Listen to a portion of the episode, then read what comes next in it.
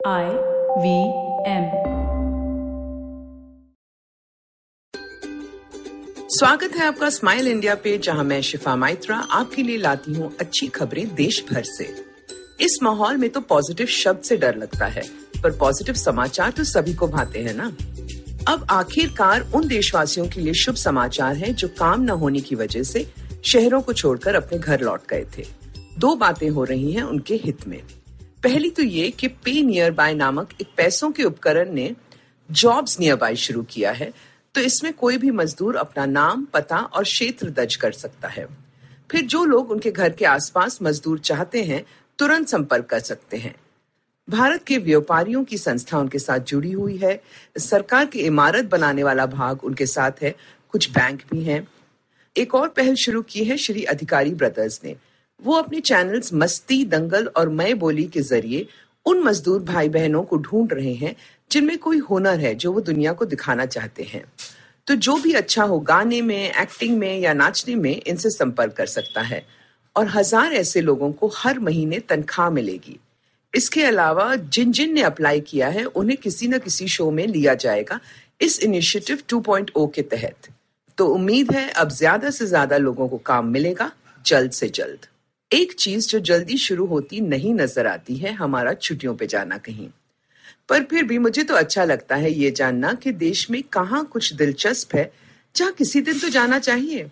क्या आपको पता है कि भारत में छह मरीन पार्क्स भी हैं? एक तो है गुजरात के जामनगर इलाके में, जहाँ तरह तरह के समुद्री प्राणी रहते हैं, चालीस तरह के मूँगे के बीच। रंग बिरंगे पक्षी, कश्ती से पार्क तक पहुँचना, देख रहे हो ना आप भी सपना? सुना है, महात्मा गांधी नेशनल पार्क अंडमान में भी बहुत शानदार है। बारह आइलैंड्स में बसा है ये। और सबसे कमाल का मरीन पार्क कहते हैं, तमिलनाडु में है, gulf of Mannar national park. यहाँ ऐसा लगता है कि पानी के नीचे खूबसूरत सा हरा भरा जंगल है और उसमें से मछलियाँ कूद कूद कर आपके पास आती हैं, जब आप कश्ती में बैठे हो। कश्ती कांच की है, जिसमें से आप पानी अपने पैरों के तले भी देख सकते हो। मैंने तो तय कर लिया है कि जीवन में एक बार रामेश्वर जाऊँगी ज़रूर। ये ख्याली पुलाव नहीं है। सोचोगे नहीं तो करोगे कैसे? अब चंडीगढ़ की हरभजन कौर को ही देख लो। उनकी बेसन की बर्फ़ी की सब तारीफ़ करते हैं और आज उनके हरभजन नाम की कंपनी है। गौर करने वाली बात यह है कि कंपनी बनी जब वो नब्बे साल की थी। एक दिन उन्होंने अपनी बेटी से कहा, मैंने जीवन में एक रुपया नहीं कमाया। बेटी ने कहा, आप बर्फ़ी बनाओ और हम इतवार को मंडी में जाके उसको बेचने की कोशिश करेंगे। वहाँ तो लोग दीवाने हो गए बीजी की बर्फ़ी पे और उन्होंने अपने पहले दो हज़ार रुपए कमाए अपनी मेहनत से। ऑर्डर आने शुरू हो गए और हरभजन जी मज़े लेकर रोज बर्फ़ी खुद बनाने लगी। दोनों बेटियाँ साथ जुड़ गईं और आज चार साल बाद कंपनी बढ़ती ही जा रही है। अब कुछ और चीज़ें भी उन्होंने सिखाई हैं बेटियों को बनानी, पर बेसन की बर्फ़ी वो खुद ही बनाती हैं हर रोज सुबह। कहते हैं ना, माँ अगर कुछ करने की ठान ले तो उन्हें कोई नहीं रोक सकता। एक और महिला है जिसमें बहुत सी माओ को विश्वास है। और क्यों ना हो बच्चों की डॉक्टर जो है, डॉक्टर माधुरी कनेटकर। आजकल वो सुर्खियों में है क्योंकि डॉक्टर होने के साथ साथ वो फौजी भी हैं। और हाल ही में उन्हें लेफ्टिनेंट जनरल बनाया गया। ये देश की पहली महिला पेडियाट्रिशियन डॉक्टर हैं जो भारतीय सेना की इस मुकाम तक पहुँची हैं।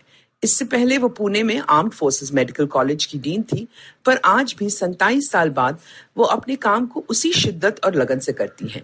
एक और प्यारी बात है कि उनके पति राजीव भी कुछ साल पहले लेफ्टिनेंट जनरल बने थे और सेना में इस जोड़ी ने इतिहास रचा है क्योंकि इससे पहले ऐसा कभी नहीं हुआ कि पति पत्नी दोनों इस पदवी तक पहुँचे हों। हमारी तरफ़ से इन दोनों अफसरों को ढेर सारी शुभकामनाएँ। एक और मज़ेदार बात बताऊँ, लॉकडाउन में पाया गया है कि एक पुराने किस्म का रोमांस फिर से चलन में आ गया है। छत वाला प्यार। लोग घरों में बंद हैं तो छत पे चले जाते हैं टहलने के लिए और नज़रें मिलती है किसी से बगल वाली छत पे। रोज़मर्रा के जीवन में कहाँ वक्त मिलता है छत पे जाने का या मोबाइल से नज़र हटाने का? मेरी मानो तो आप भी छत पे जाया करो। अखियाँ मिलाने नहीं तो खुली हवा में सांस लेने ही सही। सुबह सुबह या शाम को थोड़ी कसरत कर लो। शाम को सूरज जब ढलता है तो छत से देखने में बेहद सुकून मिलता है।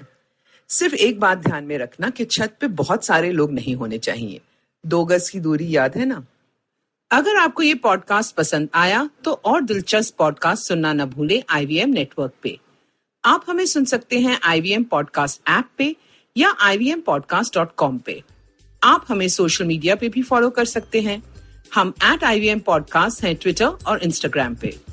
और अगर आप मुझसे बात करना चाहते हैं तो मेरा हैंडल है एट शिफा माइत्रा इंस्टाग्राम और ट्विटर पे। मैं आपसे जल्द मिलूँगी, तब तक हँसते रहो और हंसाते रहो।